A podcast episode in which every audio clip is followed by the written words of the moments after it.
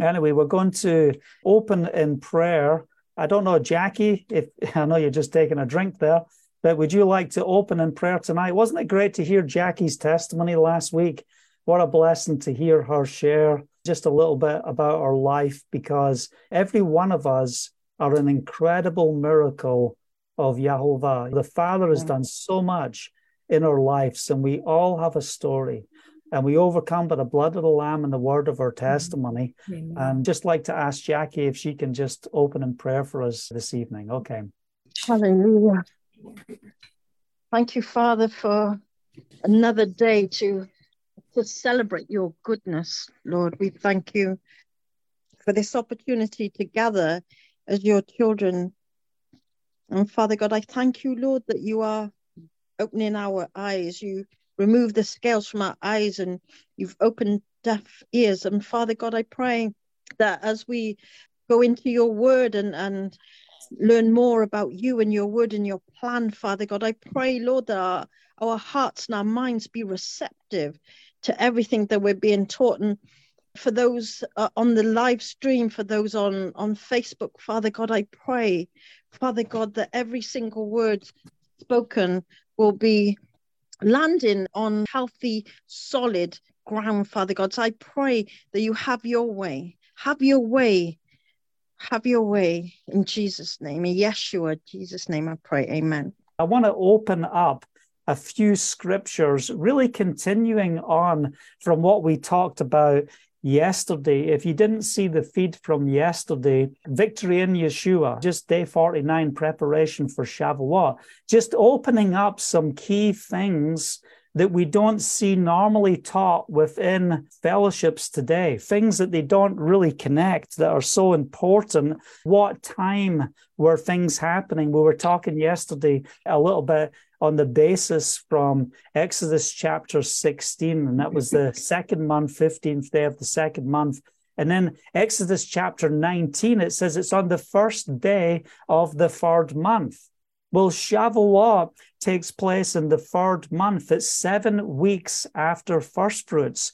And it's interesting when we go to Leviticus chapter 23. Let's just go there, actually. We'll open with that. I was going to open in the book of Acts, but anyway, we're off to Leviticus chapter 23. All those that know me, you know, we're just going to just fly around as the Spirit leads. but one of the things I love about what we said yesterday out of Exodus chapter 16. I'm just going to put my finger in Exodus 16, but the key thing that we talked about yesterday was the importance of the manna, the, the manna that was given. And of course, what is that manna in Hebrew? What does it mean? It's, it means, what is that? What's this? That's how excited they were. Sometimes when the Father's given you something, you look at it like, what's this? What is this? What am I meant to do with this? Uh, this is what the food, the food that was being given to them. But in verse seven, it said, in the morning, you will see the glory of the Lord. That's Exodus 16, verse 7. In the morning, you will see the glory of the Lord. And if we go to Leviticus chapter 23, the importance of first fruits at Passover and also first fruits here in Shavuot, and what we see in verse 20 of 23, it says that in the wave offering, there's different types of wave offerings, but together with the bread of the first fruits.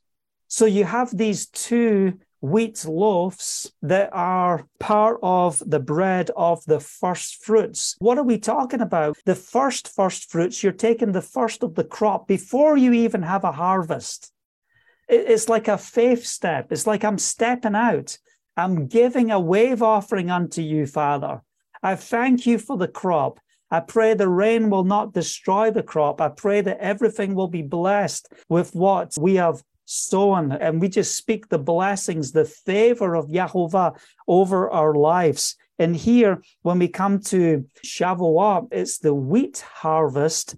And what we're doing is we're bringing that first fruit offering because we've brought in that barley harvest already. Now we're moving into the wheat harvest. And man, I tell you, we're in that place of rejoicing. But I want you to attach what we see in Exodus chapter 16. You will see the glory of Yahovah. And just think about that. You will see the glory of Yahovah. It doesn't matter what you're going through. It doesn't matter what you're up against. It doesn't matter what challenges are there. Listen, it is the Father who empowers you to prosper. And yes, the enemy may seek to steal, kill, and destroy. And sometimes he might succeed. He might cause you huge hindrances within his life. And that's his job here on earth. He wants to bring a spirit of delay against the blessings of Yahovah over your life. That's what he does. Everything he does is all about delaying and getting you off the focus of the blessings of what the Father has for you. In many fellowships and many people today, they've, they've been disconnected from the blessings of the feast and the importance of the feast and what it all means and the importance of counting off those 50 days and those seven Sabbaths because they lead up to a very important time. Now, we know in the book of Exodus, they weren't counting off the days, they were walking through the journey. So, Passover, they have the deliverance, the angel of death passes over them. He brings them out. They take the spoil for their slavery. And I want us to really bring this before the Father in our salvation. You know what? The enemy has robbed part of all of our lives. He's had us in slavery. He's had us bound. He's had us broken. And some people have been in a place of backsliding or fallen away from the Father. And the enemy has robbed those days, robbed those times, robbed those blessings. And the Father's saying, I want you to take those things back because just as the coming out of Egypt, that nation had to repay back the years of slavery, had to repay back. So we just want to proclaim right now I thank you, Father, that you will pay back everything the enemy has stolen. And this is a biblical principle. And, you know, I'm not just standing preaching faith movement stuff. This is just the word of Yahovah. Everywhere Yeshua went, what did he do? He brought the anointing and the power and the manifestation of the kingdom. And when he brought the kingdom, what happened to every person that was sick? It said all the people who were sick were healed. Well, what about that guy at the gates that Peter and John met at the gate? Beautiful. What about him? He used to come there every day. How come he was never there when Yeshua walked? He was never there. What did uh, is it James and Peter? What was who is it? James and Peter? It'll come to me in a second. But silver and gold I do not have, but what I have I give unto you. In the name of Yeshua of Nazareth, rise up and walk. Then he's walking and leaping and praising Yahovah. So we see the importance here. We're not just got two unleavened loaves at this time. Okay, we have two leavened loaves, and these loaves are not bad. The Father says, I've purged you over 50 days. I've purged you. I want the wilderness out of you. And hear the word of Yahovah over all of our lives.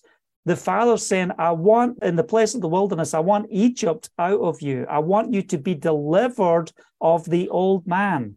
It's time to live by the Spirit. And that's what we see in Romans chapter 8 the importance of living by the Spirit. Flesh, we come against you in the name of Yeshua. You're not going to rule and it's not that you don't care for your flesh or hate your flesh, you love who you are, but you make it accountable and obedient to the Spirit.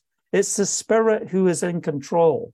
I just finished a fast yesterday as I was fasting and praying for my mom and just praying for the ministry and outreach and things that we are doing. And I have to tell you, I've fasted, oh man, I don't know how many times. I couldn't even name the amount of times I've fasted. It was one of the most hardest, toughest, most difficult fasts of my entire life.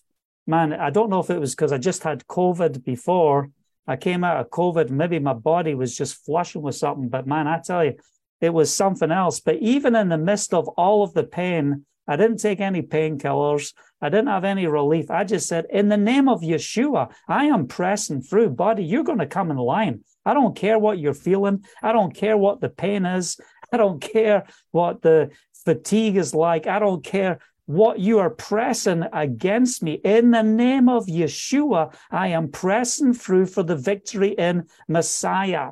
And this is the authority we have in the spirit. And I want you to get a hold of this because your flesh is going to complain against you doing that which is of the spirit. And listen, we should be learning how to live a lifestyle that includes fasting on a regular basis. If we're not in that place of setting ourselves aside on a, a continual basis, back in the old days, it was very common for most people in ministry to fast at least one day or two days every single week. Just because, listen, we are called to bring the manifestation of the kingdom. Everywhere we go spreads the fragrance and knowledge of Yeshua. And this is the battle. And this is what I love about the feasts. The feasts of Yahovah, the feasts of the Lord, help us get into the cycle and the timetable of the appointed times of the Father that we are called to walk in. And yes, they can be inconvenient, but they're not done away with. Yeshua did. He said, My commandments, keep my commandments. There's no difference between the commandments of Yeshua and the commandments of the Father. And these feasts are important. They're appointed times. Even the Sabbath is important. It's a feast day as well. It's an appointed time. But I want us to go to the book of Acts, chapter 1. And I just want to make a statement on how important is it that we understand the need to wait. Don't think that you can evangelize. Don't think that you can go out and make a difference if you're living in the flesh. We've got to learn how to live in the spirit because when we go out, it's not, this is what we have today. We've got a bunch of evangelists on with us tonight, and I know you're all going to agree with what I'm about to say. But evangelism training in mainstream systems today are usually down the track of apologetics. And so the most important thing you have to understand if you want to be an evangelist is apologetics. Well, you go to the scripture, that's not what it's about at all. We are called to go and make disciples of all nations. It's not about getting people to lift their hands. And let me tell you something if you have been witnessing to someone for seven and a half hours, standing in the freezing cold on the mountains of wherever, you know, uh, you held that person prisoner and they might just not have been able to say no to you. And we're not meant to be terrorists of the word, where we imprison people to hear what we have to say. But when Yeshua operated, what did he do? He operated with the authority of the Spirit, with signs and wonders following, and then he walked away.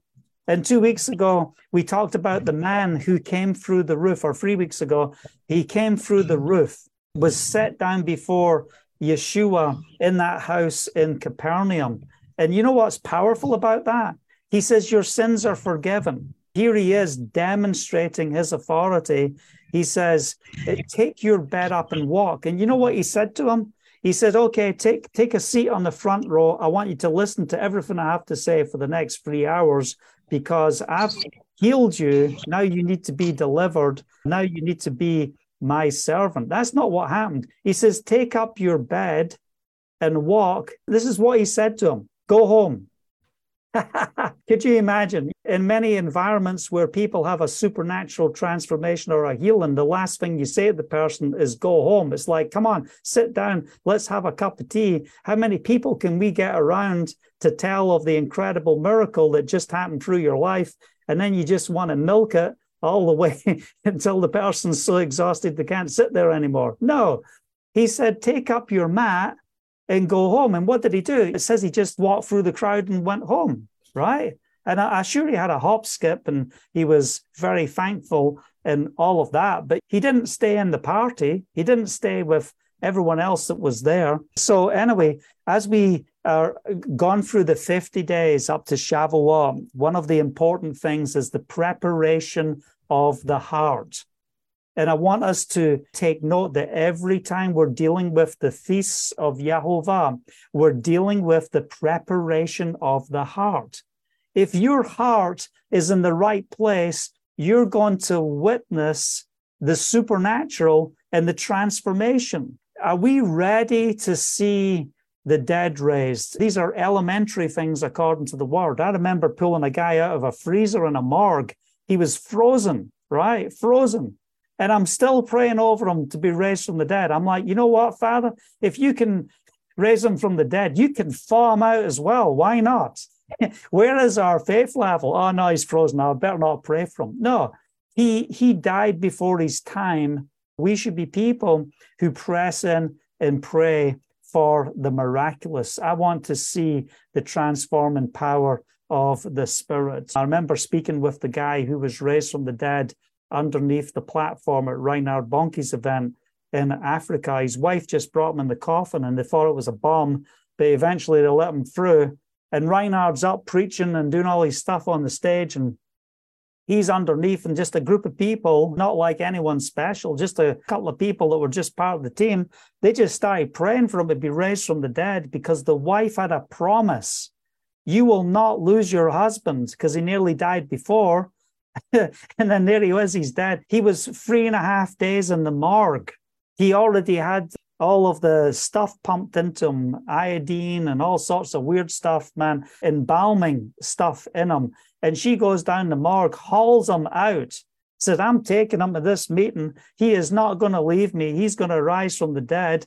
And it's on video, it's live. There's a, there was a video camera that was on, and these just normal people and this is what I want us to get hold of normal. Well, look, not normal. If you're in the faith in Messiah, you're supernatural. The normal is supernatural. So when I say normal, I mean normally, supernaturally normal. Yeah. And uh, what happened is he rose from the dead and it was transforming what took place. So it really was amazing. But in Acts chapter 1, we see Yeshua after 40 days, he preaches on the kingdom. And we need to understand the gospel. And we mentioned from Ezekiel 36 yesterday, and also the, the dry bones, uh, you know, the born again experience, and everything that we see there in Ezekiel chapter 37. But in Acts chapter 1, after 40 days of preaching the kingdom, this is what Yeshua says in verse four and a half. He said, Do not leave Jerusalem, but wait for the gift my Father promised. And that gift is promised in John chapter 14, which you have heard me speak about. For John, he immersed with water, but in a few days you will be immersed with the Ruach HaKodesh, with the Holy Spirit. So what's he saying? Don't leave. Don't leave. And it doesn't matter where you are right now. If we don't have the overflow, the mikvah of the Spirit. So, yes, we all have the Spirit when you're born again. Of course, it's the guaranteed seal. We need that overflowing of the Spirit. What comes in the overflow? And this is very important. What things come in the overflow? And I've shared before about being in hospital in intensive care with myocarditis. I had no strength, no energy. My blood leaving the heart was going down to as low as 20 on my AF which is alarms going off everywhere. And they're just watching, getting ready to start my heart if it stops, especially at night. It just drop, drop, drop. But all the time I was in there, I played the scriptures all day, all night. And what am I doing as I'm playing the scriptures? I am listening and I'm listening. I'm listening for hours and hours and hours. And there's stuff going on around. I'm listening. I don't care about the alarms. I'm listening. What am I listening for? I'm listening for the Rhema word, the living word of the Spirit, boom, that comes out. And when that word came out from the book of Psalms, and I, I, went on from my hospital bed, you can go back on the YouTube channel and you can see me share that word straight after. When that living word came forth, what was it? It was the manna it was the bread of heaven. It was the glory of Yahovah manifesting within my life. We don't do things because we can. And some of us need to realign how we operate within our lives because we think we have gifts and talents. And there's so many things that we can do. Listen, we can get professional at doing lots of stuff. I traveled the world for years as a prophet all over the nations. I saw incredible signs, wonders, and miracles. I saw prophecy flowing into thousands of people's life that was so powerful. It was just insane from aeroplanes to meeting with people and people weeping, bawling, being transformed, being saved. Man, the prophetic anointing was so strong. Then in 2003, the Holy Spirit said, if you move in prophecy like you have in the past, your ministry's finished. And sometimes we can become just so secure in who we are and our gifts and our abilities. And you think you can just switch them off. I never took the anointing or the prophetic call for granted or that mantle for granted. But the Holy Spirit says it's not about just all personal prophecy and all of those things that were taking place. There was organizations all over the world wanting to ordain me as a prophet to the nations. Uh, television networks are opening up and all these channels are happening and ministering to government in America and other countries. And it's just flowing full on. I said to one woman, I said, the father said, you're not going to have a television studio. The father's going to give you a network. In fact, it's not just going to be a normal network, it's going to be one of the largest networks in the country. And then 10 months later, I get a phone call from this person saying, I'd like to invite you to the board because I just bought the largest network, broadcast network on the East Coast of America. And I was given a penthouse in Washington, D.C. They owned the White House lawns. They had full access to government. They managed all the feeds for the Iraq war and all this. And man, it, it, it was amazing. And there I was able to be around all those people, minister to those people. And that opened doors for me to minister to many. But one day the father said, if you minister like you have in the past, your ministry's over. And he said, It's time for the new wine. It's not that anything was wrong with what was going on. He said, It's time for the new wine. He says, I have called you to bring an open heaven. And that's what we need today. We need the open heaven. Because how many times would I fly around to different parts of the world and I ministered to personally hundreds of thousands of people at the television, radio, everything. And I'd go to different places and congregations that I'd been at maybe three years ago and I would prophesy the exact same word to the same person three years later, and yet I've ministered to thousands of people in between. How would I have known to prophesy the same word to that person that the only time I met him when I prophesied over, over them three years ago? And I had so many encounters of people going crazy because they said, This is the word you gave me two years ago, one year, three years ago. And this would happen time and time again. And I'm like, Well, why are you being disobedient? Why don't you get on with the word? Why are you hearing the same word two years on? Why are you not living it? And then I realized that many people, they want to have a book. Oh, yeah, go get your book, write all your prophecies and all the words that you receive. Listen, the greatest word you will receive is a word from heaven. And that doesn't put any uh, disvalue on the importance of the prophetic word. But we should not be chasing prophets for a word. We should be chasing in the presence of the Spirit to hear from heaven. We should never be going to a meeting because we're trying to get a word. Because let me tell you, if you are chasing the anointing, you are a person of compromise. Oh, it's getting quiet in this old uh, Methodist fellowship here right now. Yeah, the father told me that anointing chasers are people of compromise. They'll compromise everything because they chase out of desperation. And we are not called to function in the place of desperation. And as we see this 50 days from first fruits to Shavuot, this is not the instant blessing. This is not switch on, God. Just give me everything that you have for me. Let it all happen right here, right now. That's not what's taking place here. He says, Don't leave Jerusalem, but wait for the gift my Father has promised. You need to receive power from on high before you do what you're called to do. So, what are we called to do? You need the word of Yahovah. As Gideon had the angel of the Lord come before him and say, You mighty man of valor, you mighty man of war, that was the last thing Gideon was thinking about. He wasn't like, Oh, yeah, that, oh, man, awesome. In fact, he's like, What are you talking about? And what was he doing? He was making bread in the wine press. And as we see the importance of what bread offers, if you can't eat of my flesh and drink of my blood, you have no part in me. I am the bread of life. And there he is in the place of making bread for the people. And what's Yeshua, who's the angel of the Lord, what's he saying to Gideon? I'm going to have the glory of Yahovah manifest on your life. And you're going to bring forth my word. Because how did he destroy the enemy in battle of the Midianites? The sword of the Lord and of Gideon. It was a declaration, a blowing of the shofar. It wasn't like, How strong are you? How awesome are you? And, and look at your gift and talent, go use that. No, it was standing in the place, breaking a jar, and allowing the Ruach HaKodesh, the Spirit of God, to manifest.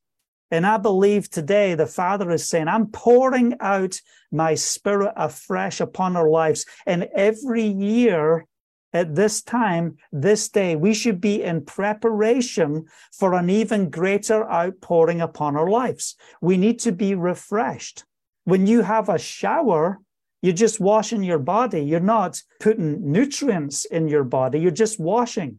When you read the scriptures, you're having a shower. But when we're meditating on the word and we are pressing in on the scripture and seeking the glory of the Lord, the bread, the manna, the living word, what are we doing? We are coming to that place to receive his word over our lives. And just like Johanan ben Zachariah, John the Baptist, he had a word when they came and said, Who are you? Are you the Messiah? He says, No, I'm the one preparing the way. And I want you to think today, as the Spirit wants to speak to you. Every single one of us are born for such a time as this. But what is the word of Elohim over your life? What's the word of the Lord over my life? We need to know the word.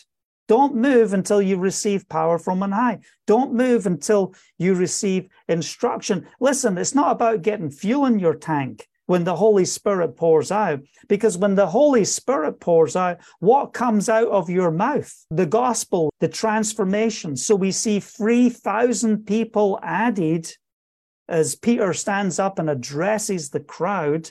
And this connects with the golden calf where 3,000 people were taken, because that's the whole reason why Yeshua died, because Israel was in a marriage covenant with Yeshua not with the Father at Mount Sinai. In that marriage covenant that he had, they came under the blood. That's why he said to Moses when they sinned with the golden calf, what did Moses do when he walked down off the mountain? He smashed the ketubah, the Ten Commandments, the conditions of the marriage. Why did he smash them? Because you've broke the conditions of the marriage. You have come under the blood with the hyssop every single one of you. The sentence over you is the sentence of death. Yeshua had to die on the execution stake to set them free from the sentence of death.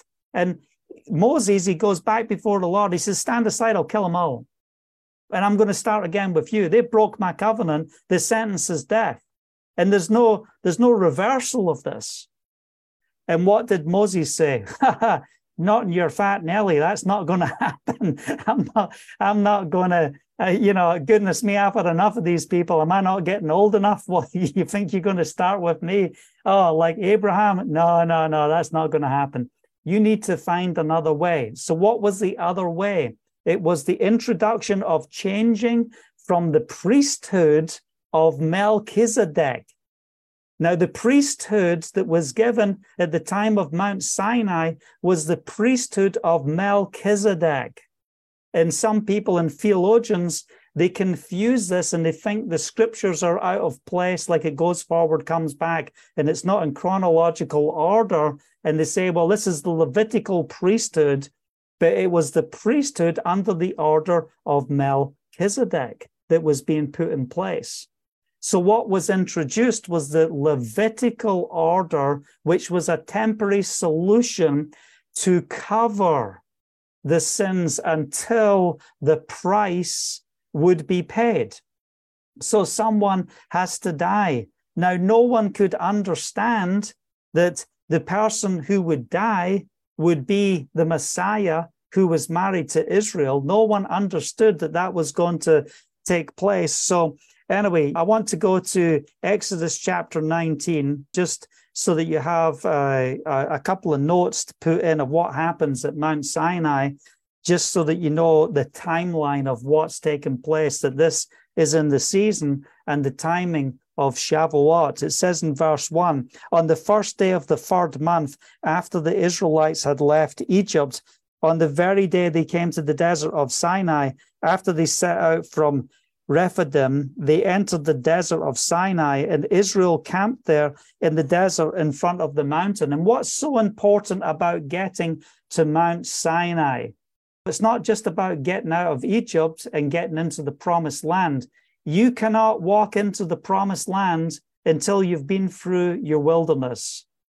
And if you don't learn the lessons in the wilderness, the Father's going to keep you in the wilderness until you get the old man out of you to enter into his kingdom.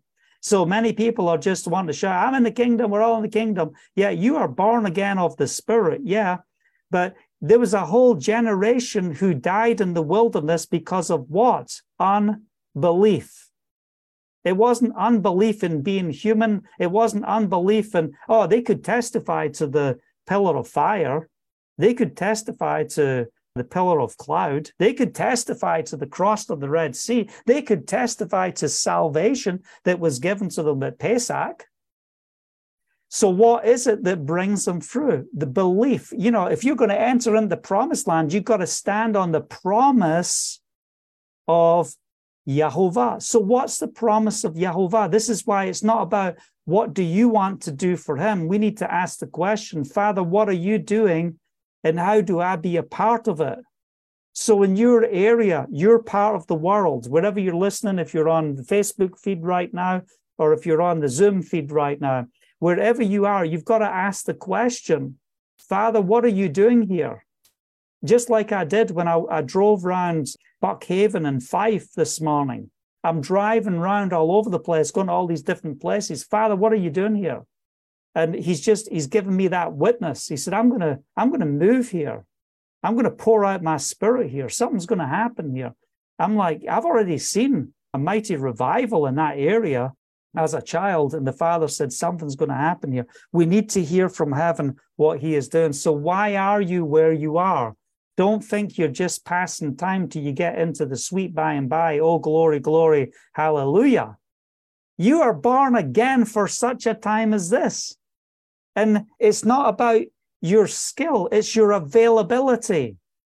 It's not about your ability, it's His ability in you. Sometimes you look at people and their anointings and the things that they're doing, and you think, wow, oh man, that's pretty cool what the Father's doing through that person. But the question is, do you know the price they paid for where they are today. Do you know the years they went through? Do you know the struggles? Do you know the rejection? Do you know the brokenness? Do you know the attacks? I remember a time in our ministry when we had all these people, and it happened, happened just a few years ago as well, two times, like assassination, people trying to assassinate our character, trying to tell people terrible things against us that are all lies and trying to uh, destroy who we are. Through all these things, you don't know where people have come from. So stop looking at a finished product of someone who is walking in their fullness of their anointing in the greatest part of their gifting. Every one of us, that's not how we feel. Eh, the more you know in the spirit, the more humble we should become and know how much we need to depend in the presence of Yahovah. The Father didn't raise us up for a spirit of pride. He raised us up for a place of humility. He wants us to be humble before Him. He, he, wants us to recognize the reason you are seeing the things you are seeing is not because of you, As soon as you take the credit and think it's you, the Holy Spirit just moves back. Okay, on you go. You want to go by yourself? On you go. Let's see how that works out for you. How many people do we know that that's happened? And, and you're like, whoa, stop. What are you doing? And you can see it that pride, that hardening of the heart that starts to come in. The enemy is seeking to rob, seeking to pull, seeking, seeking to, to draw you away. And what's the Spirit saying? No, I'm going to bring you into the new. So at Mount Sinai, here we see it's the third month that's taken place in chapter 19. As we break down into chapter 19, what's the very thing that he is talking about here? And we see in verse 4 You yourselves have seen what I did in Egypt and how I carried you on eagle's wings and brought you to myself. It wasn't about your ability. You, you might have thought, I've even got the energy to walk all the miles I'm walking with women, children, all ages, all different problems that are going on. Guess what? Their clothes grew with them. The provision was kingdom provision. You want to see the greatest example in the scripture of the manifestation of the kingdom of God on earth. It is the coming out of Egypt in the book of Exodus. He fights the battles for them. He gives them victory, right? He protects their health. He gives them water through the rock, Yeshua, hallelujah. All the substance, everything that they need. Eh, they're totally reliant upon the Father and what He is doing. And this is what we see in the prayer that Yeshua taught the disciples. They call it the Lord's Prayer, but really it's the disciples' prayer, isn't it? Our Father which art in heaven, hallowed be your name. Your kingdom come, your will be done on earth as it is in heaven. What does that mean? That means supernatural war. That means that, that there's an authority of what is in heaven. And what's in heaven? That which is perfect, that which is good. That, that's why healing, we should expect to see healing and transformation because we're bringing that from heaven. What's in heaven, we bring onto this earth. And what does it say? Give us today our daily bread. And what's one of the key things that unlocks everything within our lives? Forgive us our debts as we forgive those who trespass against us. You want the very greatest thing that will cut you off from the blessings of Jehovah. It is unforgiveness. Because when you enter into unforgiveness, you put yourself above the forgiveness of Jehovah. So the Father can't help you because you're up there. Now you you you're already you've moved out the realm. You can't get help. If you're in a place of unforgiveness, you're you don't get rid of that, you cannot receive the grace and mercy of the Father. Anyway, so we're reading here in Exodus chapter 19, now in verse 5. Now, if you obey me fully and keep my covenant, then out of all the nations you will be my treasured possession. Now, what's happening here? We are seeing the promise that was given to Abraham in Genesis chapter 15 and 17, the covenant that was given to Abraham. You will be my treasured possession. Abraham was given that check, you know, for a hundred million billion trillion dollars, you know, one of those checks or the equivalent in his day. Oh, but guess what? Guess what, uh, Abraham? You can't cash it. It's for four generations from now. Man, could you imagine if someone walked up to you and said, I want to bless you with, I'm going to give you five million pounds right now or five million dollars. Oh, thanks very much. Oh, but you can't cash it. I just put a date on it for 400 and something years from now. You'd be like, well, that's no good to me. That's not what Abraham said. He didn't say that's no good to me he started to invest in the next generation in accordance with the covenant and with accordance with the promise.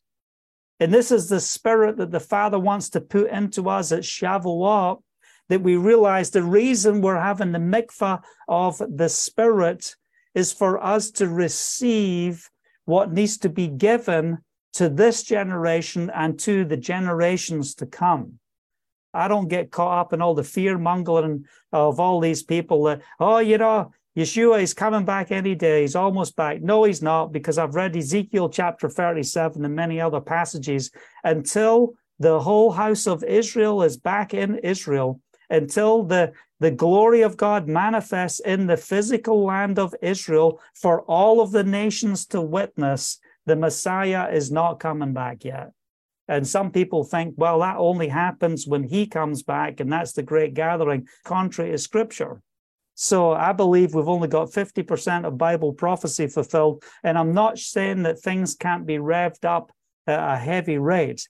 But what I'm saying is there's some key things we need to see because when you see in Micah chapter 4, and it talks about those kings and leaders of great nations coming to inquire of Elohim in Jerusalem in the house of the Lord, right? They're coming there to inquire and uh, to settle their disputes. What does it say?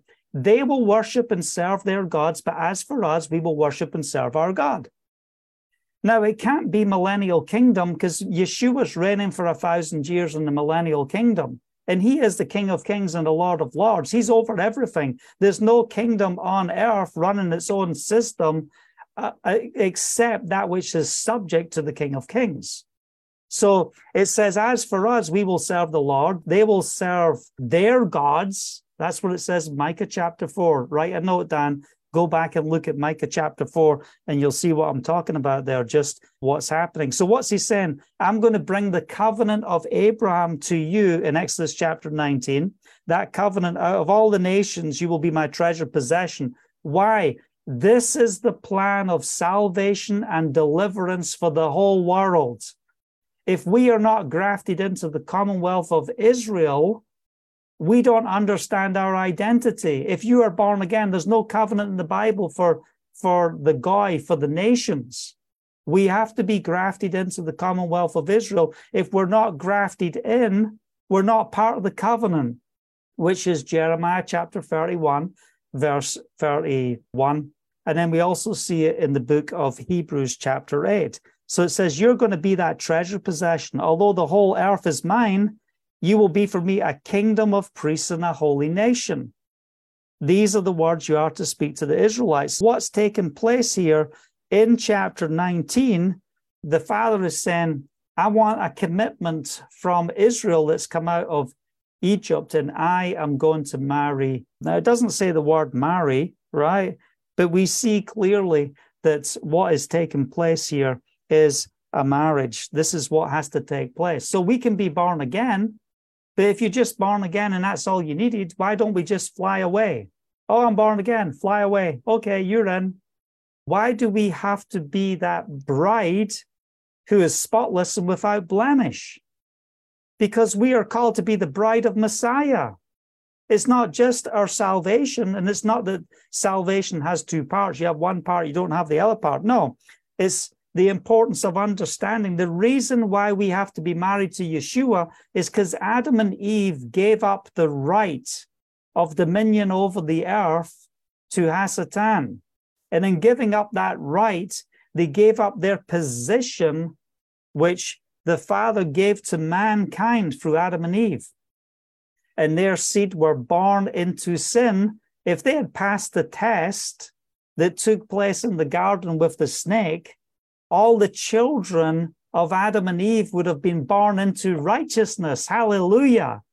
we would have had eternal life. We would have been partaking of the tree of life, which is the Messiah, and be walking in the fullness in Messiah. But this is why we see the temptations of Yeshua that takes place for 40 days.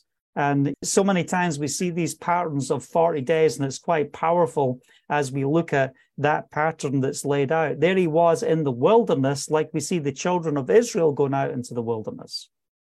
And there's Yeshua going out into the wilderness for those 40 days. He's fasting and he's waiting. And what does the enemy come and say? I'll give you all the kingdoms of the world. He didn't say, What are you talking about? You don't own the kingdoms of the world. yeah, he has got that lease all over the kingdoms of the world. Yeshua had to pay the ultimate price because of the golden calf for the forgiveness of sins. And when he was tempted, he succeeded and he said, Away from me, Hasatan, worship the Lord thy God and serve him only. Matthew chapter 3. So, in seeing that, what we see is that everyone who is born of the Spirit in Messiah, you are born unto righteousness. Hallelujah. You're born unto righteousness. So we are born again. We receive the Spirit as our guaranteed seal, as we read in the book of Ephesians. And that's just so powerful. And then what we've got to do is we've got to realize that we need to be continually filled with His Spirit. We need more of His Spirit within our lives. So I hope you're getting what we're talking about here in this portion of scripture. And for homework, and just for those who haven't gone through the book of Hosea, you see the book, the prophetic book of impossibility. It's the book of Hosea. How can this be? How can a prophet to Israel speak forth a word of how God is going to reconcile himself to a people who are what? Children of adultery, as we see in verse 4 of Hosea, uh, Hosea chapter 2. But it says in verse 15 of chapter 2 of Hosea, there I will give her back her vineyards. And basically, what he's saying, I'm going to turn them around. Verse 14, therefore, I'm now going to allure her. I will lead her into the wilderness. Again, we've got the wilderness. And I want you to see these 50 days every year that we have from first fruits through to Shavuot, Pentecost, times where we are put into the wilderness. Yeshua was put into the wilderness. He wasn't in sin. He went into the wilderness for 40 days. He wasn't in sin. He was there to be tested. He was there to deal with the flesh. He was there to succeed. And he said, Israel, the book of the prophecy book of impossibility, he said, I'm going to put you back into the wilderness, right? I'm going to speak tenderly to you. Verse 15 There I will give her back her vineyards, and I will make the valley of Achor a door of hope. Oh, hallelujah. What's that valley of Achor? It's the valley of trouble. So next time you face trouble, get up, run round the house, lift your hands, start praising, you're in that valley of trouble. Why? Because it's a door of hope. You know what, devil? Your time is up. I'm not going to fall in your plans, in your system. and what does it say in the next part of the verse? There she will respond as in the day of her youth. So, what was the day of her youth? It was Exodus chapter 19, Exodus chapter 20. That's the day of the youth. And here we see something very powerful as in the day she came up out of Egypt. Verse 16 In that day declares Yahovah, you will call me my husband. You will call me my husband. You will no longer call me my master. I will remove the names of Baals from her lips. Okay, so what I want us to get hold of today is that we do not take for lightly the importance of the flow of the feasts of Yahovah, that we take very seriously the importance of being in the right place before the Father, that we press in. And Ezekiel chapter 37 is an important portion of scripture. And one of the verses through here on 26 is important, or is it what verse is it? Hold on. Verse 24. So I'm going to read from verse 24. Obviously, in verse 15, we see the two sticks becoming one. And in the Messianic writings, when we see the one new man teaching that's taken place there, it's talking about Ezekiel chapter 37.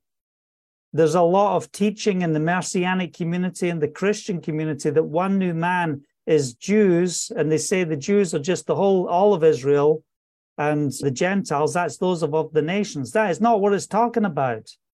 It's talking about the two houses of the Lord, the two sticks that have to come together as one, the hostility that has been between them. And what's the whole focus is bringing them, like we saw in Exodus chapter 19. I'm going to make you into a nation.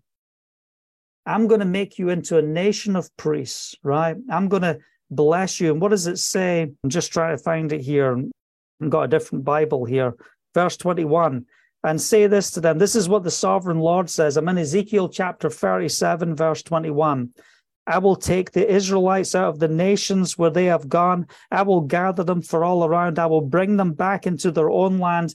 I will make them one nation in the land on the mountains of Israel. There will be one king over all of them, and they will never again be two nations or be divided into two kingdoms. This is end time prophecy. This didn't happen. So we can't just take that the Jews are the whole house of Israel because that's not true. If you speak to some of the Orthodox religious Jews today, they'll tell you the sign of Messiah is when Ephraim returns. That's what they're waiting for, Ephraim to return. And that's the blessing we talked about from Genesis chapter 49 over the life of Joseph. And it was that weight that was put on Joseph, that blessing, that authority, that double portion that was put upon his life, of course, that was passed to Ephraim. So, what does it say? There'll be one king over all of them. They'll never again be divided. They will no longer defile themselves with their idols and vile images or with any of their offenses. I will save them for all their sinful backsliding. Now, what are we seeing here? We're seeing the message of salvation in Messiah being preached in Ezekiel chapter 37. And this is confirmed in chapter 36, verse 26. I will give you a new heart and put a new spirit in you. Okay? So it says here, backsliding, okay, I will cleanse them. I'm back in 37, verse 23. They will be my people, and I'll be their Elohim. My servant David will be king over them, and they will have one shepherd. They will follow my laws, they'll follow my instructions, and be careful to keep my decrees. They will live in the land I gave to my servant Jacob, the land where your ancestors lived. So this is not talking about heaven now. This is talking about a literal place on earth called Israel, the land of your ancestors, Jacob. They and their children and their children's children will live there forever, and David, my servant, will be their prince forever. I will make a covenant of peace with them and it will be an everlasting covenant. I will establish them and increase their number, and I will put my sanctuary among them forever. And that's what we see in the book of Revelation. You know, the, the, the sanctuary, the New Jerusalem coming down in the center, the bride, as it says in Revelation, right there, I think it's chapter 20. My dwelling place will be with them, and I will be their Elohim, and they will be my people. Then the nations will know that I am Yahovah that I, Yahovah, make Israel holy when my sanctuary is among them forever. Hallelujah. So there's important elements of scripture that we've just read there, and I believe these are important as we look at Shavuot today.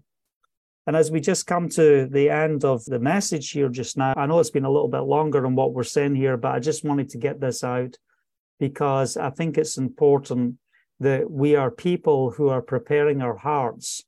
And sometimes we can say, okay, I'm preparing my hearts. Let's just look at how busy we are. How much time is the enemy robbing off you on a daily basis? It's time for you to start taking back what the enemy's stealing and saying, you know, you're not going to rob from me anymore. Because what do we need to do? We need to have an ear to hear the glory of the Lord, the bread, we need the manna from heaven. We need the word, not just our ability and not just what we think we've learned and we understand. That's why many people, when they get a theological degree, they're, they're just no good to God after that. It's like, what do many people call theological Bible study? They call it the cemetery.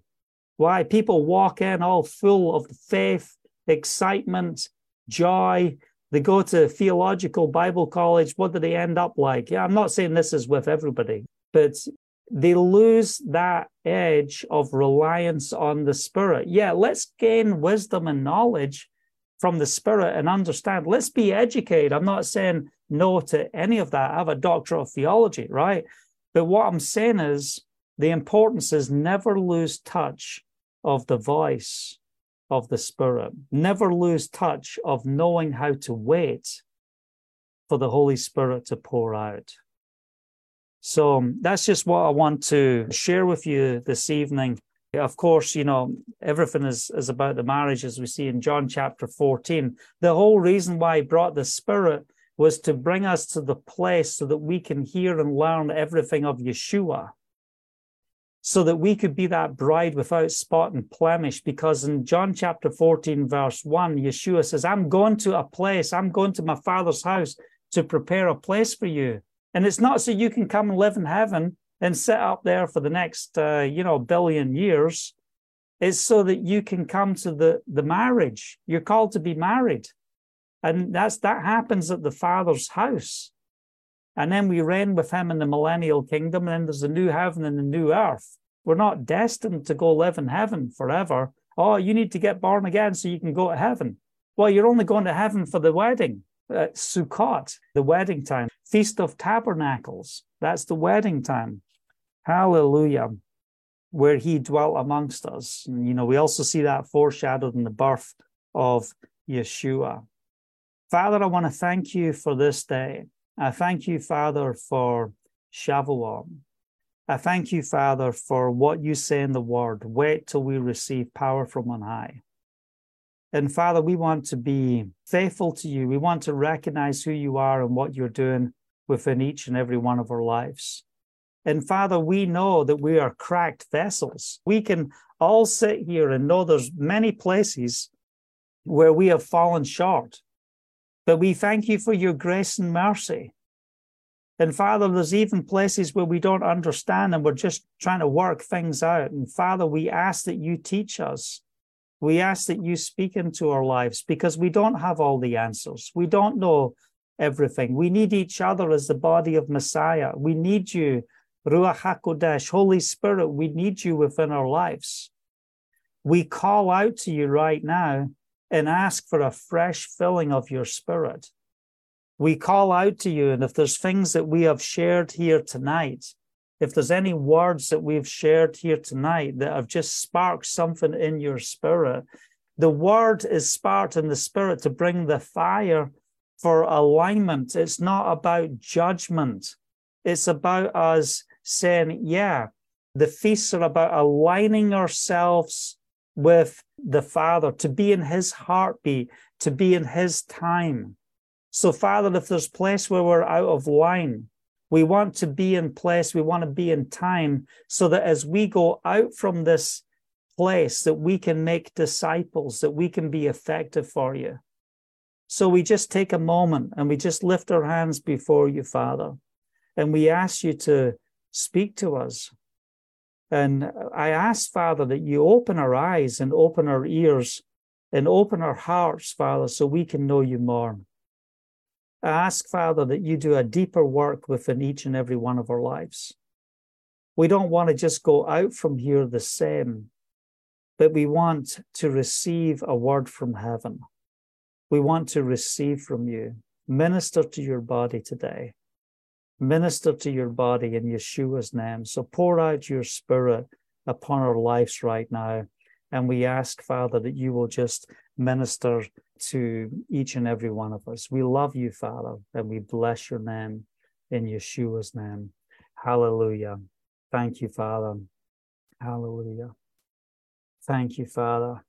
What a blessing to be in the Word, and thanks for being patient with me. I know I was going a little fast there, but this is also recorded. You can go over some of these things. Maybe I should have the name Shotgun Preacher or something. we get going on these things. But I just want us to get a handle on what the Spirit is saying for us today at this time.